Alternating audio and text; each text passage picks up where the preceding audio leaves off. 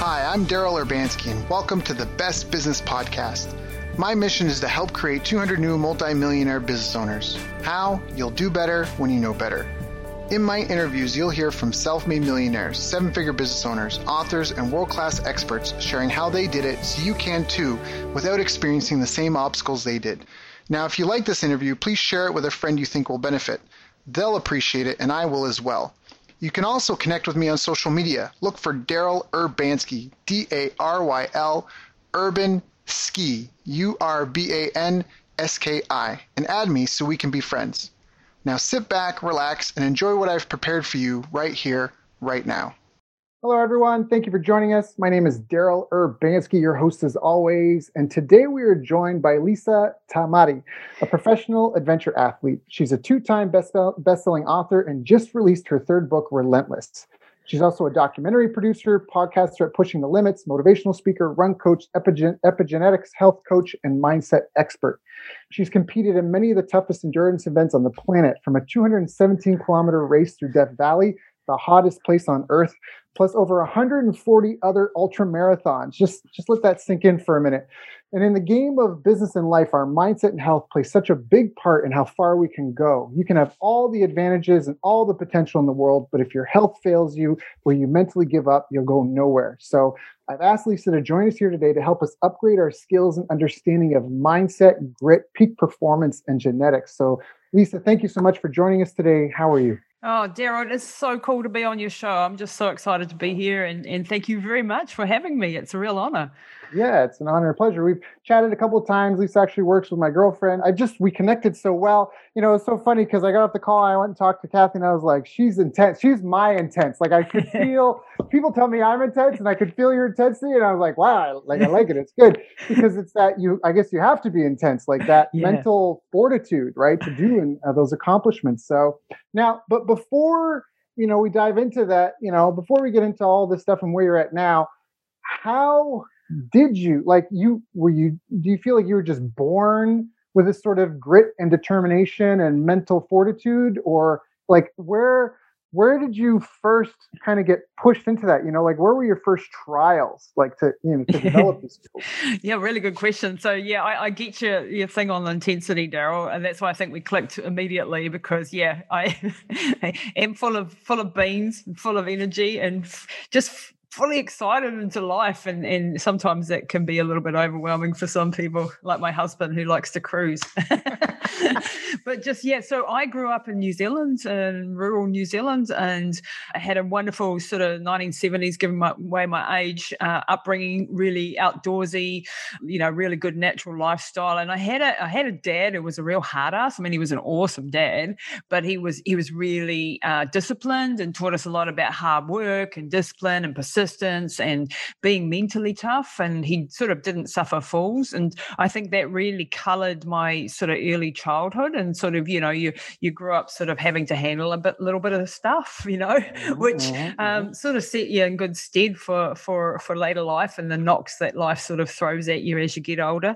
I was a gymnast as a child and as a young oh, woman, wow. and that sport is a pretty brutal, hard sport. And you know, it led to actually quite a few mental mental issues, so like a you know body issues and self image issues and self esteem issues and, and things like that, which we can you know pick apart later if you want to. But that also taught me a lot of discipline and you know how to train hard, how to work hard, how to overcome fears, and how to you know deal with pressure cooker situations and stuff like that. So yeah, while it wasn't all ideal and wasn't you know what what I'd perhaps want for my children if I had any, um, you know, it, it, it did teach me a lot. So and then yeah, in my early adult years, then I got into things like surfing and then into adventures. But um, yeah, to, to answer your question, I think I had that intense need for a start when I was young. I wanted to prove myself. I really wanted to please my dad. And I think that was a driving force right throughout my childhood. If I look back, mm. young girls like to, to do that, I think, uh, you know, mm. daughters. And you want to please, like I always had the unconditional love of my mum. She was amazing. So I took that completely for granted, as children do. and, mm. and dad was harder to please. So I, I sort of wanted to please him. And you know that that made me push really hard i think from the get-go and yeah i think that grit and determination was sort of baked in because of that Mm, mm, mm. I love that. And then, how did your business career start? Like, where did when did you first jump into the forum of entrepreneurship? Well, Daryl, I, I just don't fit the normal box. I, I I never have. I've always felt like a fish out of water eh, when I when I was, you know, in corporate jobs or and I haven't really been in, in paid employment since I was 20. I, I just can't handle it. You know, I'm unemployable, as I say.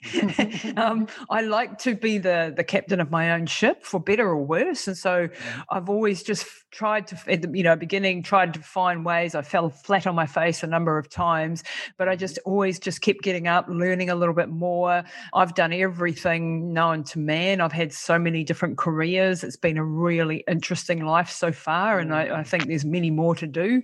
And I mm-hmm. think we're lucky that we live now, especially in a day and age where we can change directions and careers and we're not stuck in one thing because we did that when we left school you know and, and i i've done everything from yeah making documentaries writing books hosting tv shows radio shows you know running coaching and speaking and all of these things. And I, i'm not qualified in most well some of them i am but most of them i'm not qualified in the normal sense of the word i just find a way to do stuff yeah no no one ordained you no no, no. institution was like you are no. ordained You've you you live in the it sounds like you're like me because i never went to university and, and yep. i grew up in a university town so yep. I always had this sense of having to, well, almost like not prove myself, but keep up. You know, like I, yep. I, I eat books like candy because you know when I was a kid and growing up, all my friends were going to university and stuff but I we couldn't afford it. But they're reading all these books, and and it's funny because I feel like some of them, because they got ordained and they got their certificate, they stopped yep. being learners. But for me, it was like it just became like a lifestyle. So it's almost like we live in the world of results. You know, like you were never ordained, but that's because the proof is in the pudding. So exactly, you know, like, yeah, walk the yeah. talk, yeah, and, yeah, and, yeah. and just have a crack. You know, like I think having that mentality of just go, go, go, and take action and fail, and you know, get back up again, learn from that mistake, and that that resilience. I think that comes from that because you do, you know, uh, fall on your face sometimes, and other times you're hugely successful. So you can never be anything but humble because you know that there could be another failure around the corner, but there could also be a huge success. And I think that keeps me really grounded and keeps me really curious. And then I've taken all the, you know, the crap that life sometimes throws at you, some of the real bad curveballs that come at you in life, and and use those to find where the silver lining is and and and dive deep into new areas to research and stuff. And we can get into that a little bit later. Mm-hmm, mm-hmm. So I'm going to kind of jump back and forth between kind of your personal life and your mm-hmm. business life. But one of the things I want to ask about now is in talking about you talked about like a lot of uh, challenges. I loved how you said your dad didn't suffer fools. I love yeah. that. I love that. um, cool I just love that expression. Yeah. Yeah. But I want to talk about some of the greatest challenges. I mean, you know, I think a lot of people really do suffer from struggling, especially in this instant gratification world that we have, and mm. you know, in, in a lot of ways uh, there's a, a, growing sentiment of entitlement. I don't want to go too deep down this rabbit hole, but I feel like at least in, in our Western cultures, there's a kind of a growing sentiment of a sense of entitlement. You know, we've we've had such command of the planet for so long. Diseases haven't really been like. When was the last time you knew someone that died of diarrhea? But that was like a thing. You know, yeah. like child mortality used to be like for your parents, you know, and your their parents, like mm. child, like infant mortality rate was like a real risk. Like all my children may not survive. You know, yeah. but now people feel kind of, you know, like they're just kind of soft and cushy. So I wanted to ask about what are some of the greatest challenges that you've had to face and and learn about grit and mental fortitude mm. specifically. Like when you feel like giving up, like how, yeah. how do you train that? How do you train willpower? Yeah, well, I mean, I'll, I'll, give you some really great examples, and actually, my, my latest book, Relentless, is is all about that. And the title says it all. Really, it's um, the story of my mum, who's been my biggest supporter all my life, just an amazing woman. Um, she had an aneurysm five years ago, and this was like, you know, one of those moments you get the phone call and get up to the hospital. Mum's collapsed. You know, one of those horrifying moments in life. And we we get to the hospital, and she was. We had a medical misadventure for starters. They misdiagnosed her thought she had a migraine. And what actually happened was six hours later, after me forcing the issue, they did a CT scan and found that she had a massive aneurysm, which is a bleed in the brain. And when this happened, like it looked like she wasn't going to survive. And mm. we had another 12 hour wait because we live in a regional area where we have only a small hospital to get the air ambulance to get her down to Wellington, our main city, with a with a bigger hospital, and get her into surgery. So it was 18 hours before she got to surgery. And so this was like the you know the worst moment in my life. And I remember my dad at that point, you know, coming over to me and saying, "Well, we better start planning the funeral." And I just grabbed him and I like I know when people are in crisis like this, you have to pretend like you know what you're doing and you have mm-hmm. to give people jobs so that their their emotional brain doesn't start taking over and really mm-hmm. losing the plot so my dad's been a firefighter his whole life and stuff so he he was pretty um, handling it but i knew that he was about to tip over the edge because this is the love of his life right been mm-hmm. married for 55 years and I just said to him, look, she's breathing, she's alive. Uh, we're going to do everything in my power, Dad. I'm going to do, I promise you, I'm going to do everything in my power to, if we get a second chance, i am going to bring you back. And I promised him, and I said, I want you to do, go and do this, get this organized, get down to Wellington, do, do X, Y, Z.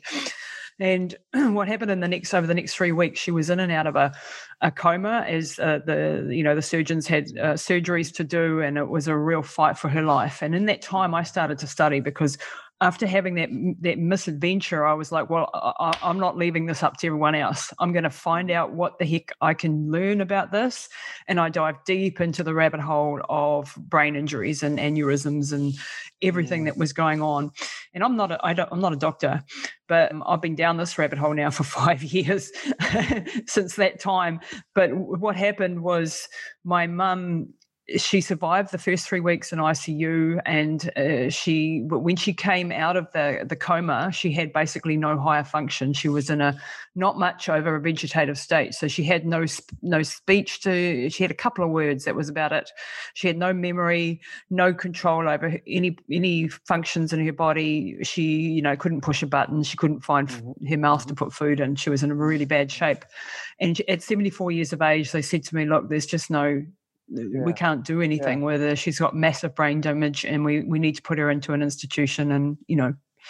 Yeah. You know, prepare for the worst. and I just went. I'm, I've always been a uh, you know endurance athlete, and I've always done things that people tell me it's impossible. So I was just like, no way in hell, I am not giving up the fight. yeah, yeah, yeah you really yeah. have to be your own doctor. I don't mean to interrupt. Absolutely, that's a major thing. Like a lot of people are quick. I think the one of the res, uh, resounding themes here is a sense of ownership. Yep. Because too many people they go to the and sure the doctor is the expert, but you know the doctor can only just guess off of the information you give them. So you mm-hmm. really have to you know, you really have to be your own CEO of your own life. And, and I mean, even, even when Kathy had my daughter, they, yeah, you're like, you just, you just have to be careful because, you know, a doctor sees so many people in a day. Yep. You're just one person. You, you really need to take command and, and understand that people are advising you but if you delegate the authority, if you delegate the decision making, then you just, you know, it's like if you don't vote, that is your vote, right? Like, oh, oh Daryl, you're just so on the money there, and you put it really succinctly how I feel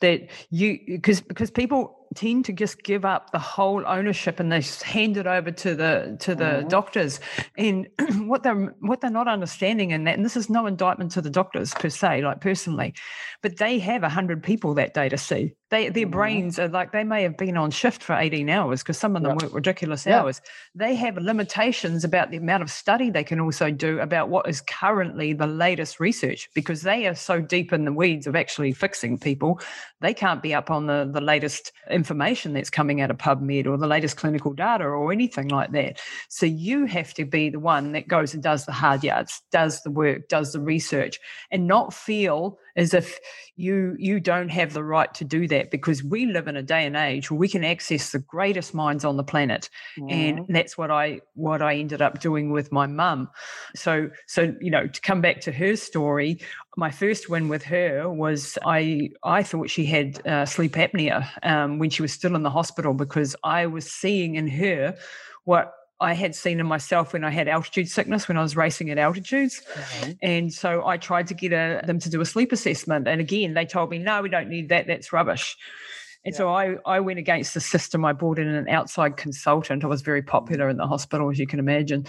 and um, and um, it came back as severe sleep apnea. So she was stopping breathing a couple of hundred times a night. So this was mm. knocking off what little brain cells she had. So yeah, she would not have lived. Yeah. yeah, like she wouldn't have lived for more than a few weeks if we hadn't picked that up. So that was my very first win. And from there on, I I did everything I possibly could to rehabilitate her. I fought to take her home after three months when she'd stabilized instead of being put into an institution. And she was 24 7 round the clock care. So this is where being an ultra marathon runner really came to the fore because I had to I had to know how to push my own body to the mm-hmm. absolute brink and my family had to step up and we had to you know care for her and I did something called hyperbaric oxygen therapy, which I really love talking about because I want people to know about this amazing therapy yeah. that really was a key player in her rehabilitation. And this is very powerful for not only for uh, aneurysms and strokes, but everything from cancer to uh, cerebral palsy to diabetic wounds to burns because it hyperoxygenates the body, produces more stem cells, hits inflammation pathways. Oh, I could rattle on about it for hours. Mm. Anyway, I managed to do this. Like, and to cut a really long story short, my mum went from not being able to speak and not being able to, to move or control anything in her body to now being a fully functioning woman with her own power of attorney over her own life, full independence. She has a full driver's license. She's off today somewhere in town with her sister at the movies, you know. That's and awesome.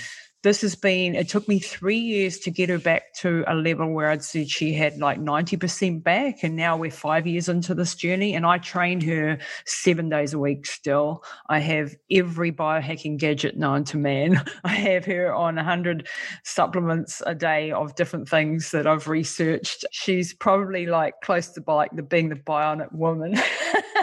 but I have my mum back. And that and this is why I wrote that book because I mean I've written three books and my first two were about it, my running adventures in the most craziest you know places on the planet and doing stupid things, but this one was really it had some running stories in there, but they were like the the catalyst for the mindset that was required to get my mum through this and this never say mm. die attitude that I that I had to have and still have and and this is, is so it's so important for me to get that message out there because so many people are just written off mm. as you've got a terminal illness you've got cancer or you, you, whatever the case may be and there's no hope for you when yeah. that is not true yeah. there is very often if you go digging in the literature if you go searching for the right experts in this area you'll find things that are at least worth having a crack at mm-hmm. you know mm-hmm. and that's what i want people to take away from that book so to come back to your original story about resilience that was one of the the obviously the toughest times of my life and having the background that i had really helped me get through that Mm, mm. Yeah, the lessons I wrote down from this is basically maintain ownership, get into the details. That was something that you really like. Really get into the details. Don't just take someone else's you know opinion, but go go deep. Yep. Seek out experts like constantly, like constantly learn and mm-hmm. persevere. You know, that's the those are really the lessons of that. I mean, when this happened with your mom, you took ownership. You didn't just delegate it to the. You understand that I mean, it's your family and your life, and you're almost choosing your experience you want. Do you want to just sit there and watch your mom decay? Do you want to get involved? So you took ownership, and then again, you got into the details. You were like observing her sleep, you know, and then you're like, let's analyze this, like, it, like you know, obsess over the little details. Like that's yep. so many people you know, right now, the time recording, we're kind of the, in the middle of this pandemic, and a lot of people are like, "Oh, it's only one percent," but you know, like, man, one percent is a massive. Like, you know, and banking industry makes billions of dollars charging small percentage points on that. Elections are won and lost on a percent or less. Like, one percent is massive. A one yep. reduction in your hydration during an endurance yeah. competition can have a mass like it, it people like it's easy to just brush it off but it really like the devil is in the details. I i have six years in uh, gracie jiu-jitsu brazilian jiu-jitsu and wow. once you learn the techniques and the and all that it really is it's a game of inches you know? It's a game of like just just that one inch. I just need that one inch advantage and then i have all the leverage that i need you know, wow. it's, yeah, it's it's anyway. So those were the real ones, the lessons I pulled out of that. Maintain ownership, get into the details, obsess about the details, yep. seek out experts you know never stop learning and persevere like yeah and fight like crazy i mean if you're alive fight like mad you know like for me life is precious and I, you know, unfortunately been through a journey recently with my father, who we in this case lost. And he, I was fighting. He had um, aortic aneurysm six months ago, and he was in the hospital. He'd survived this incredibly huge operation. He was 81 years old, but in very good mm. shape. But in his case, I was fighting for intravenous vitamin C, which is a very simple thing to be asking for, you would think, when someone is dying of sepsis and there is no other thing working. And I just came up against a brick wall in the medical world where I was fighting ethics committees, legal battles, every single doctor and every single nurse in that ICU. I had to get permission to do this. I had to get my yeah. my own doctor legally covered. And I fought like like I did for my mum, and I fought with everything, but I was up against a beast of a system. And it took me 15 days. And I knew that intravenous vitamin C, because I have done the research, I have the scientists. I, you know, on my show, Pushing the Limits, I've just interviewed five of the world leading experts on vitamin C. And I knew that this was a, chance for him. Mm-hmm. And they wouldn't let me do it. They wouldn't let me do it until 15 days it took me to get permission. And by then he had multiple organ failure and was at, at death's door. Mm. So I know what it is to fight against you know, David against Goliath. And in this case, I unfortunately lost that battle. But it wasn't because I didn't fight tooth and nail for him. And he he he will know that I did.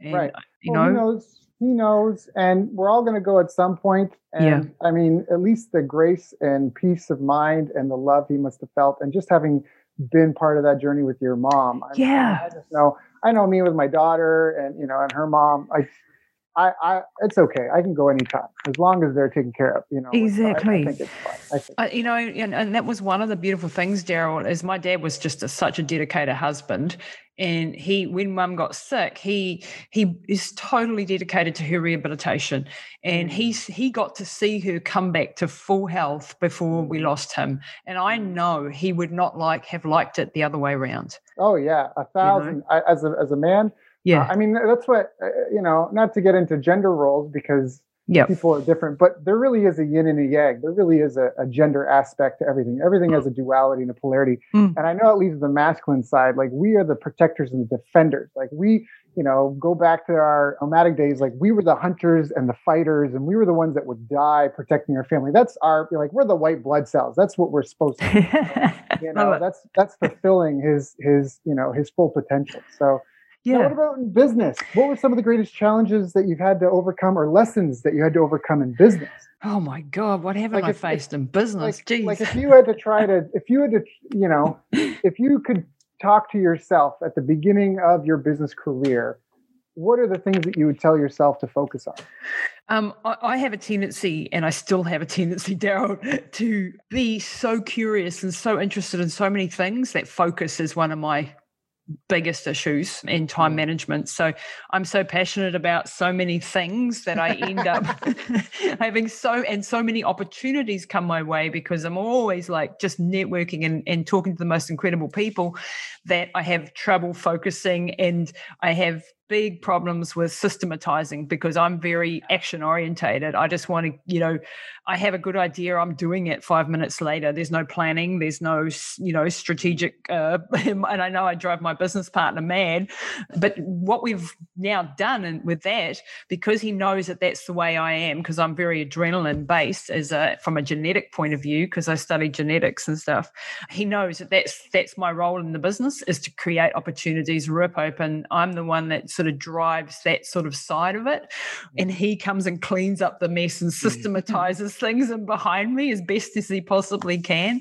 So, understanding and knowing your weaknesses, I think, is a big key to success. And then mm. finding partners, and this is the hard part finding yes. partners and people. And this is why I love working with Kathy because she is exactly what I'm not. And, and I'm loving working with her with our podcast and what we're doing because she, she and her team give me the the I, I I can I can give that over to her knowing that it's all done, it's all taken care of, and I can get that out of my mind and I can focus on mm-hmm. what I'm good at. And I think when you can get to that stage and it's very hard as a when you're starting up as an entrepreneur uh, because you have to wear every single hat in the business yeah. and that is a tough thing for any of us to yep.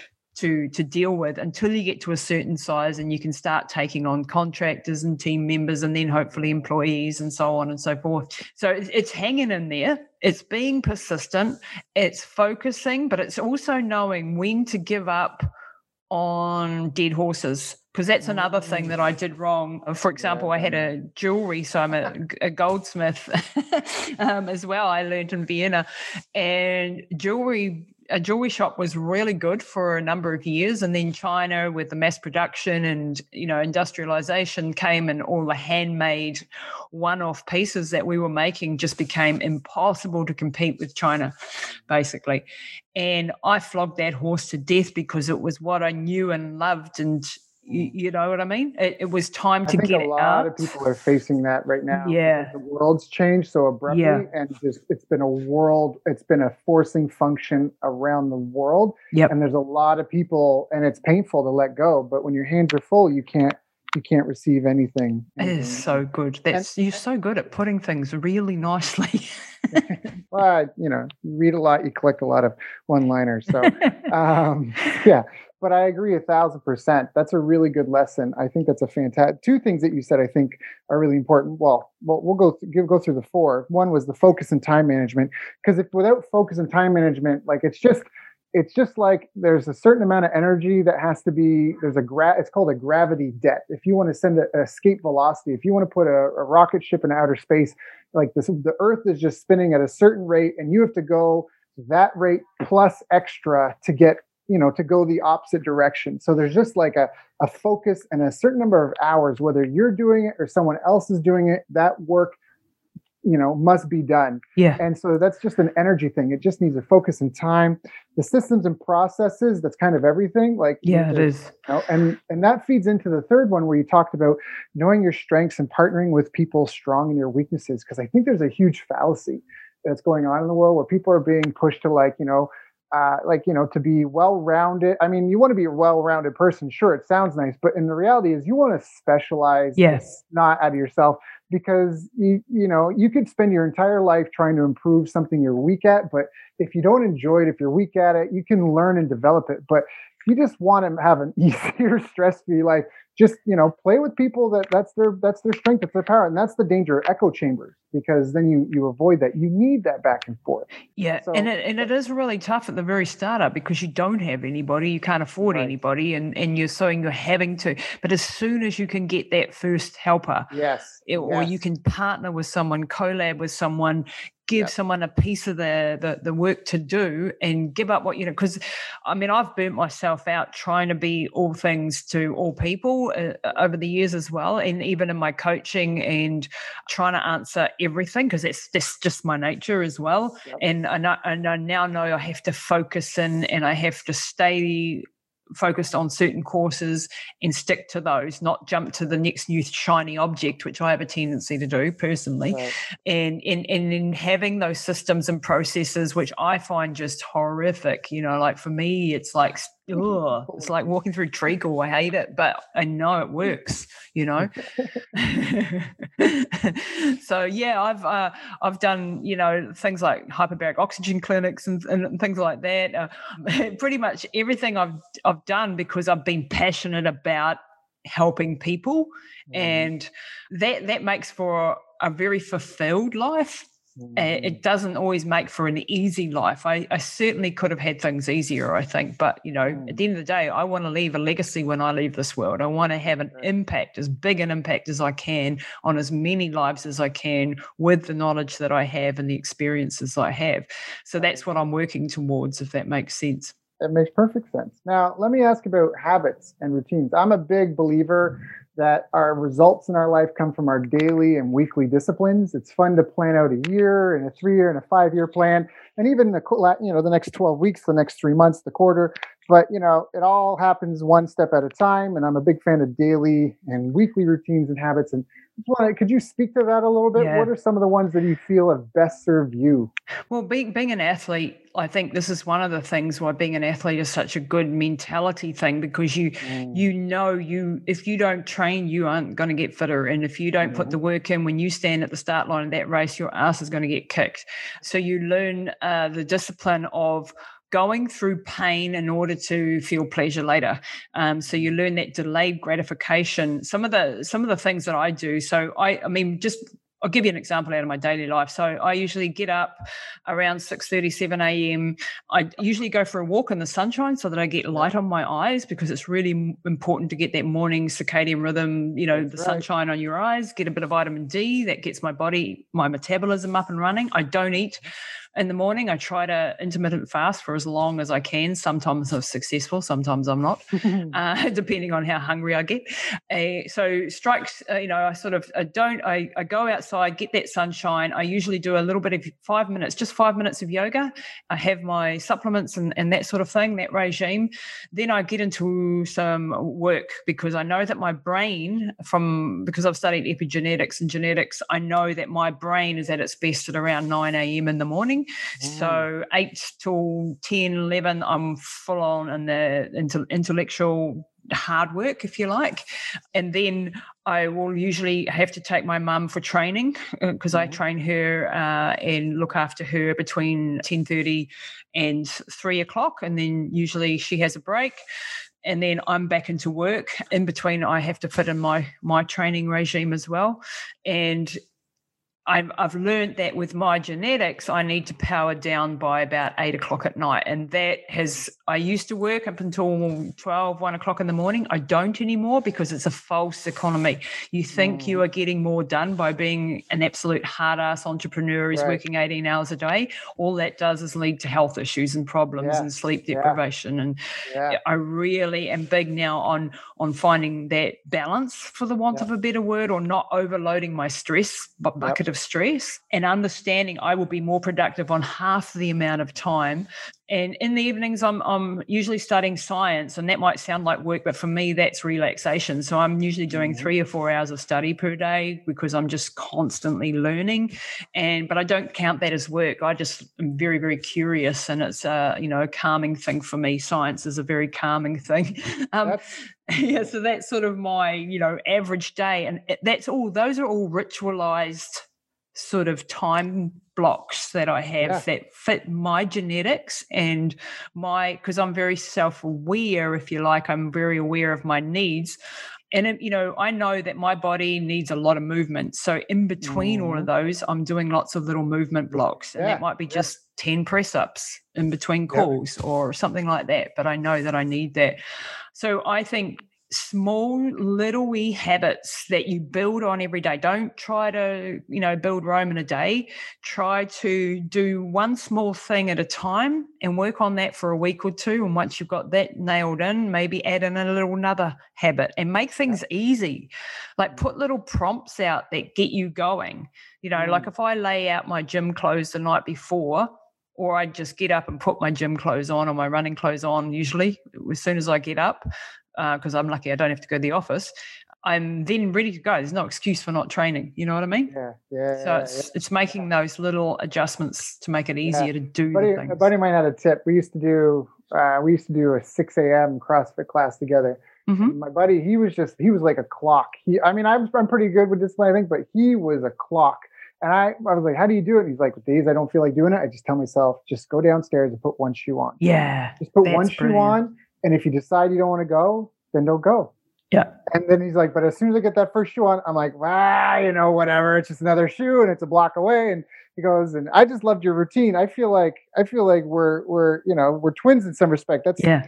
Almost the same as mine. An early start, walk in the morning. I always do some sort of uh, when I walk. I always meditate. I've got different yep. meditations. I skip breakfast if I can. I do a mm-hmm. seven minute Tai Chi thing. I do my supplements. Then I work. You know, like eight, seven thirty to eight uh, to 11 is you know because that's when i'm best for the hard mental stuff. Then exactly. 11 to about 12.30 is when I, I go to the gym you know and time management isn't just time management it's energy management. It's it knowing is. your cycle. It's it's tr- it's knowing yourself and your cycle. And like i said then you work. I'm really unproductive for anything but meetings from like 1 p.m to like maybe 6 yeah yeah yeah yeah. yeah that's like the research study time, the eat, the socialize time, and then you know family time, and same with the power down. I used to beat the drum of grit and grind. Yeah. I had this app. I found a way to hack my sleep. There was this app that would wake me up slowly, and I found a way that I could actually yeah. function on. I've got the same app. yeah, and for two, three years, I recorded. Yeah, sleep cycle. That was it. And for I'd say almost three years, I recorded something like 700 nights with that app, where it said I was getting six hours of sleep, but wow. then I got a Fitbit that was a heart rate monitor attached. Yeah. Yep. And this was a big awakening for me because I thought I was getting six hours a night, but then my Fitbit was like, "No, you got four and a half hours." I'm like, wow. "How did I get four and a half hours?" Wow. And then I realized the sleep cycle. You're you're it's a start and stop, but you're hitting start when you go to bed, yep. and you're hitting stop when you get up. It's not when you actually fall asleep. So I had a six hour window for my sleeping that I wasn't sleeping for six hours. And yeah, that's yeah. when I kind of realized. And then, like you, the reading research, the mortality rate is just through the roof. And so now, now I am a consistent six and a half, seven hour. You know, like that is melatonin is my friend. Yes, I love, me I, too.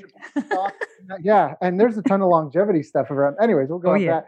I want to get into another one because I think this is important. It does feed into what you do. I want to talk about genetics. Yeah, and how, like nature versus nurture. There might be some people listening to this call that maybe feel like they're they're just doomed. You know, like they've been labeled something. Ah, can you speak no. to that a little bit? Like, yeah, yeah, absolutely. Uh, and on the epigenetics, I'd love to take you through our program because I, I, bet we'd be somewhere similar on, on the on the scale of things and the the genetic um, yeah, groupings. Sure. It'd be funny to do. So yeah, that we do a program. Uh, it's all about looking at your genes, but also how they are expressing right now and how to optimize your mm. genes. So, uh, genetics is not your destiny. What you need to understand is that most of, like we have a DNA print, like we've inherited from mum and dad, all our genes. And yes, that will di- dictate the color of your eyes and, and perhaps how tall you'll grow and things uh, like that. However, it depends on which genes are turned on and off as to how they will really express and this is when mm. your where your environment comes into it. So if you have a combination of knowing what your genetics are and knowing how to optimize them and, and, and avoid trial and error then you'll be able to do the best with what you've got. So i'll give you an example. So i have uh, this 9p21 gene uh, a 6g variant which um, is a mutation that means i have a very poor endothelial lining of my blood vessels. Now, that mm. sounds already fancy. Well, that means that I'm prone to heart attacks and strokes, right? Mm. So I mm. have a very weak lining of my vessels. Now, I can look at that and go, oh my God, I'm going to die of a heart attack at 50, which would be two years behind me already. Yeah. Or, or I like, can I'm going to go, go run 217 kilometers through Death Valley, you know. and probably do more damage. I didn't know that at the time. Um, yeah, so I don't do that. That's not, you know, it's not like health optimization. That's more like mental uh, grit and determination. But so, so what do I do about that? So I optimize my regime for it. I mm-hmm. am constantly monitoring my my cholesterol, my blood pressure, my blood sugars. I have uh, supplements that will help me rebuild the lining of my glycocalyx, which is the lining of my blood vessels. The same with my mum; she's got the same genetics. I've obviously inherited from her, so I keep a very close eye on monitoring those things, and I avoid toxins and I avoid, you know, too much stress and mm. all of mm-hmm. these things that I now know because I know about genetics. I don't look mm. at that mm. as being a uh, oh my God, I'm going to die. I, I, just look at it as being, well, here is how I can optimize it so that that gene doesn't get turned on, if you like. It doesn't mm. actually express. And this right. is where I think people get the wrong picture of genetics. It, it is not, not your destiny. You can mm. influence how your genes express very right. much by what environment you put yourself in and knowing yeah. what environment is good for you and your genes, like knowing that I need to move a lot and knowing that I need a lot of antioxidant support because of the gene combination that I have,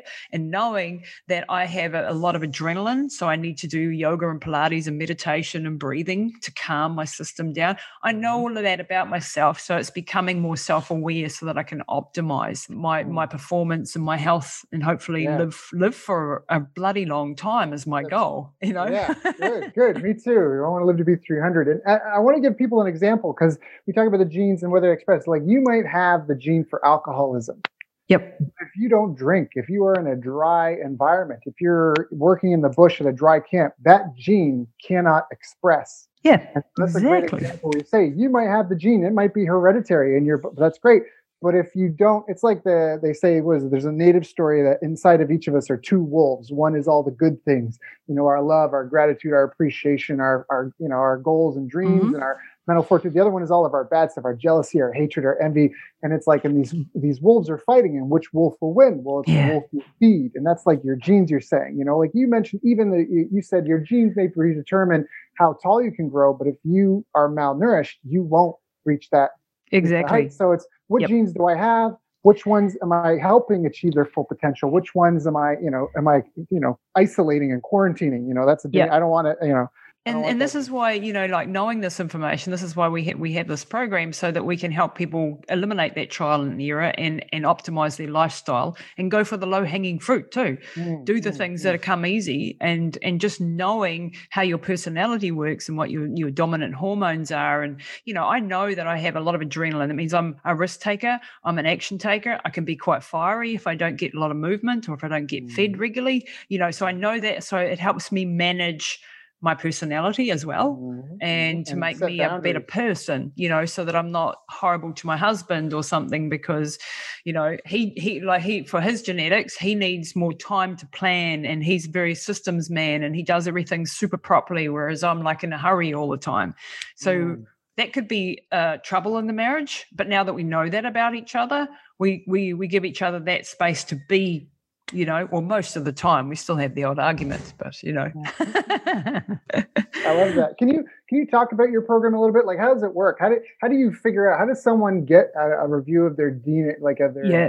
Do they have to like they have to like give you a pint of blood? No. Like so we actually we, we do use different um, programs. So uh, we have two or three different genetic testing ch- things that we use but our main one is an assessment doing a big 45 minute assessment online so you don't even have to go and spit into a vial or anything. Mm. and what this does is it takes 10,000 data points and it goes into these algorithms and this has been developed by hundreds of scientists across 15 different science disciplines. So this is not you know coming from us. And this gives us reports about our genes and the combination of genes at play and how they're expressing right now. So, the things that you might be mm. predisposed to, but also things like the exact foods that you should have for your genes. So, mm. right down to eat spinach, don't eat bok choy, you know, or mm. eat almonds, don't eat cashew nuts, or you should be exercising at ideally between 1 and 5 p.m. in the afternoon and don't get up at 5 a.m. to do a CrossFit cast because that's going to smash your hormones because right, they're replacing right. at that time. So this is just gold mm. information, you know, like it yeah, really that, is. That's huge. Yeah, that is huge. Epic. It's like those old school Nintendo cheat codes, like your player like it is cheat code. yeah, that's what that is. no, it's it. pretty epic. It is. It is, and we love it using it with our athletes that we train, and also in the corporate setting for team building, for understanding other personality types, right through to people with really difficult health issues who are trying to optimize, you know, their lifestyle for their for their mm. for their life, or, or you know, coaches and executives who are wanting to optimize their performance. Where where would someone go if they wanted more information on that? Um, I'd love everybody to check out my website website, um, lisatamati.com. So Tamati is T A M A T I, lisatamati.com. Everything's housed on there pretty much. And you can follow me on Instagram and all of that sort of jazz. Lisa Tamati on Facebook and Instagram and on YouTube. But yeah, that's that's where people would find out about the epigenetics program, or they can just, you know, email me via the via the website. And where do you think the future of this is going? Like, how do you think oh, yeah. in this respect? Yeah. Yeah, I mean, the personalization should be in every aspect of what we're doing. We now have the information to be able to personalize. So if you go to your doctor or you go to a personal trainer or you go to a, uh, I don't know, some sort of health professional, if if if they can personalize it to you, they're at the cutting edge because th- that's where it becomes powerful. If we all have the and, and we used to train people like one size fits all because we didn't have this information. But now I'll give you an example. I used to make my husband get up at 5 a.m. and do a CrossFit workout. Now, for my genetics, that's perfectly fine. I'm good at high intensity, short, sharp trainings, right. and I my ATP replaces very quickly. I can do back to back sets, and that time of the morning it's a little bit early, but it's not too bad for me for my genetics. For my husband, his hormones, his testosterone is replacing at that time of the day. That's not a good time for him to be up mm-hmm. for a start. He should be in bed. Stressing his system. Yep, and his stressing his testosterone, and as a male, that's a bad thing to be doing, right? Mm-hmm. Then he's doing CrossFit, which for his genetics is a complete wrong exercise exercise. So he would put on weight on a regime like that mm. instead of losing weight. So for him, long distance endurance based exercises done mainly in the afternoon, as well as heavy, heavy load bearing, whereas my body can't take heavy load. I should do weights that are in the middle of the, the line and not really heavy stuff, whereas his body responds better to heavy weights with long pauses between the sets if that makes mm. sense. So yeah. just understanding those couple of aspects have made a game changer. Like he was putting on weight because I was making him get up early and causing a cortisol rise, causing his blood sugars to go up, smashing his testosterone levels and causing havoc for him because I didn't know at that point that that's what his genetic makeup was. Now we know better, you know, and that's where it's mm. just gold. Mm, mm. Yeah, oh, I, I love that so much. Honestly, people listening this, if you don't want this information about yourself, I just, uh, yeah, I, I have no dog in this fight, so there's no benefit to me. But I just, I think the power of this stuff is phenomenal. I mean, the more you know yourself, the more empowered you are to to understand your true potential. it's really tough for us to understand ourselves. I, I think it's a, I forget if it's Taoist or Wu Wei, but they're kind of like fire can't understand itself because it understands wood you know what I mean? Like yes. that's it's that concept. So it's really tough for our ourselves. Like that's I think why a lot of people can uh, benefit so much, and why a lot of people struggle to have a long term relationship, and why we value it.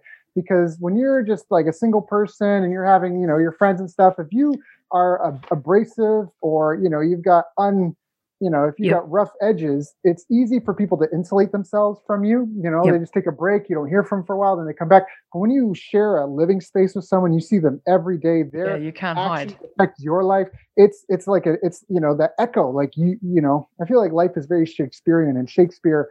All of the main characters fell victim to their greatest flaws, type thing, and I feel like wow. that's kind of like when you share that space, you see that, and so this is this is just a you're talking about being able to see literally you're being self-aware of your of yourself. Yeah, like yeah. a lot of people love personality testing that, but imagine understanding.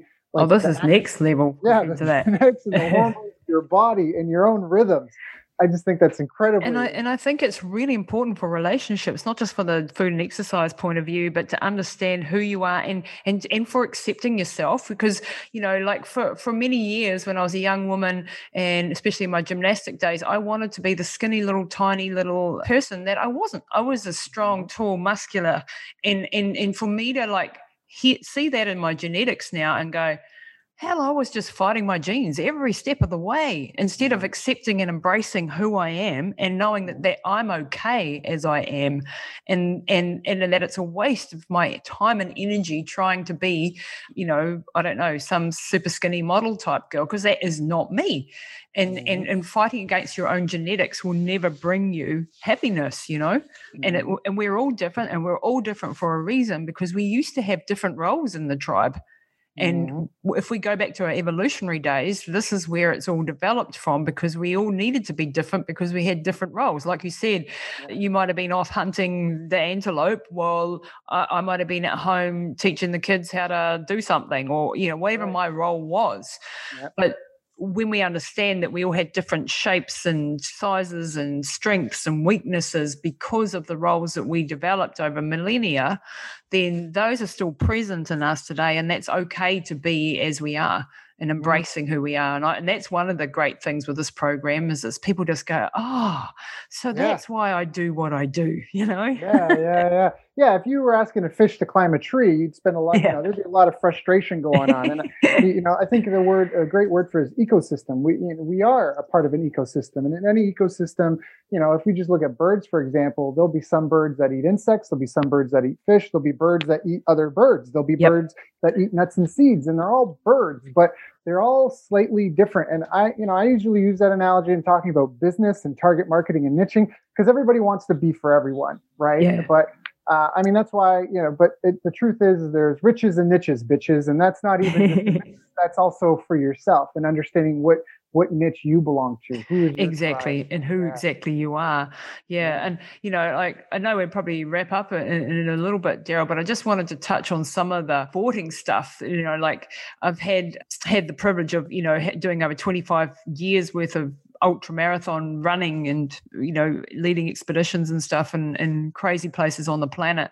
And you know, often when people would ask me, why the hell would you do that? Because it must be just like super scary, super painful, uh, very expensive, no money in it, not a heck of a lot of glory, no stadiums full of people. Why would you do that? You know, and it's like, because you learn so much about who you are when you push outside your comfort zone and you mm-hmm. take on challenges mm-hmm. that scare the crap out of you mm-hmm. and you overcome them you know you it, it's so rewarding you know, like artificially doing a race or climbing a mountain or doing something, it's all man-made. And yeah, we, we but it, in our in our evolution again, like going back to our evolutionary biology, we used to have to fight for a living. We used to have to explore and adventure and pioneer and discover, but to survive, and that's still part of our DNA.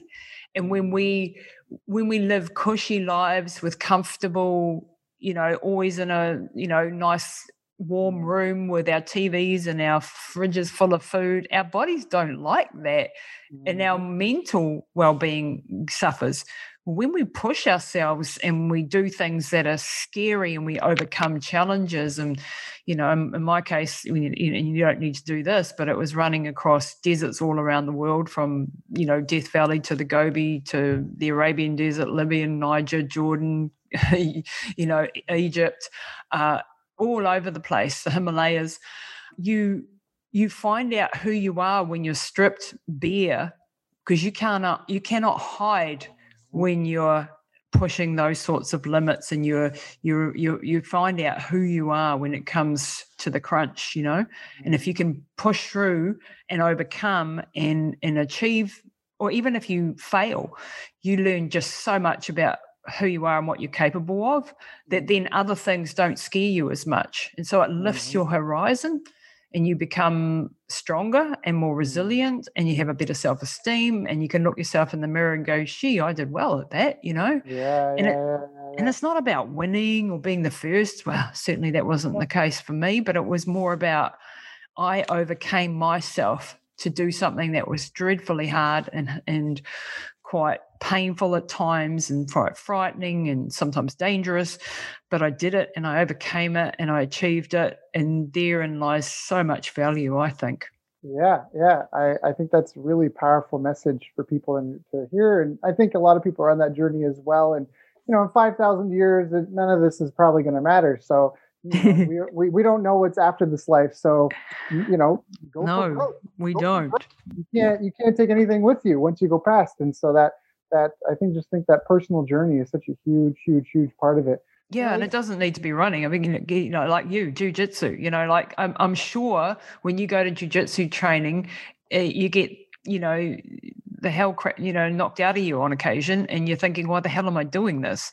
Yeah. Or how frightening it is, or how hard it is, and or you don't right. feel like it, but you do it anyway we used to always joke that you know martial arts is the only you know the only thing where if your teacher can't beat you up you're disappointed you know like because then if the, if you like took your kids to football practice and the coach was beating up your kids they'd be an outcry you know your gymnastic teacher is choking out kids students. They'd be like what is going on here? You know but if, if you could beat up your teacher you're like nah you know like i don't know. Maybe there's someone like you know it's that where's that wall i, can, I can't climb? It's almost yeah. like eating into the hard part. So Lisa, this has been a fantastic interview. There's so much great content here. People may want to listen to this more than once to make sure they get it all. Now, is there anything I didn't ask you that I should have asked you? Oh, that's a really good question. I think I, what I what I want people to take away from this is that you are capable of far more than you think. That mm-hmm. the fact that we're alive is like like the odds are so far stacked against us. So, like Daryl said, you know, we only get one shot at this, or we think we only get one shot at this. We're not sure, but you know, we need to make the most out of this life. And and like Daryl said to me prior to this interview, everyone, he said oh, I got off the the call the other day and I was like, wow, she's really intense, and I, and I and I'm like that too, and and I thought, yeah, I am really intense, but that's cool, you know, because I'm just excited about life, you know, and yeah, if we can retain that childhood, childlike sort of curiosity and you know desire to learn, and you know, it doesn't matter whether you fall on your face regularly, but if you if you can believe in yourself and and back back, you know, find someone to back you. If you don't, you know, like find a mentor, find a coach. If you can't afford it, go on blimmin' YouTube and podcasts and find the best teachers because that's how, that's what I do. You know, mm-hmm. you know, you don't have to have lots of money to find really great teachers nowadays if you haven't got that resource. But just take action now live your life hard out and reach for some big goals, but work your way up to them. And don't let people, you know, like I was told with my mum, you can't.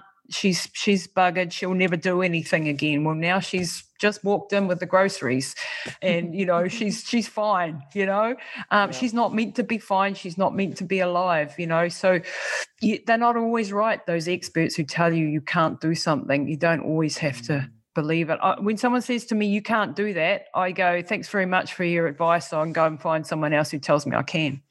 Mm, mm, mm. I love that. Yes, I would only my only addition would be daily focus. Just day, if it's important to you, yep. it belongs on your calendar every single day. You know, yep.